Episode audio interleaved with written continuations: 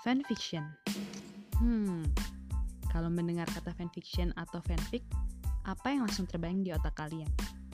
Mungkin langsung terbayang cerita-cerita karangan yang ditulis oleh fans tentang karakter-karakter fiksi yang memang sudah ada, atau mungkin orang-orang real life seperti artis atau idola favorit kalian sendiri.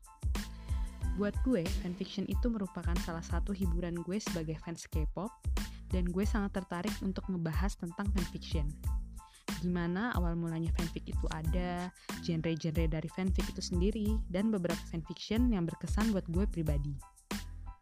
Jadi buat kalian yang juga tertarik untuk ngebahas fanfiction, please stay tune di podcast ini ya.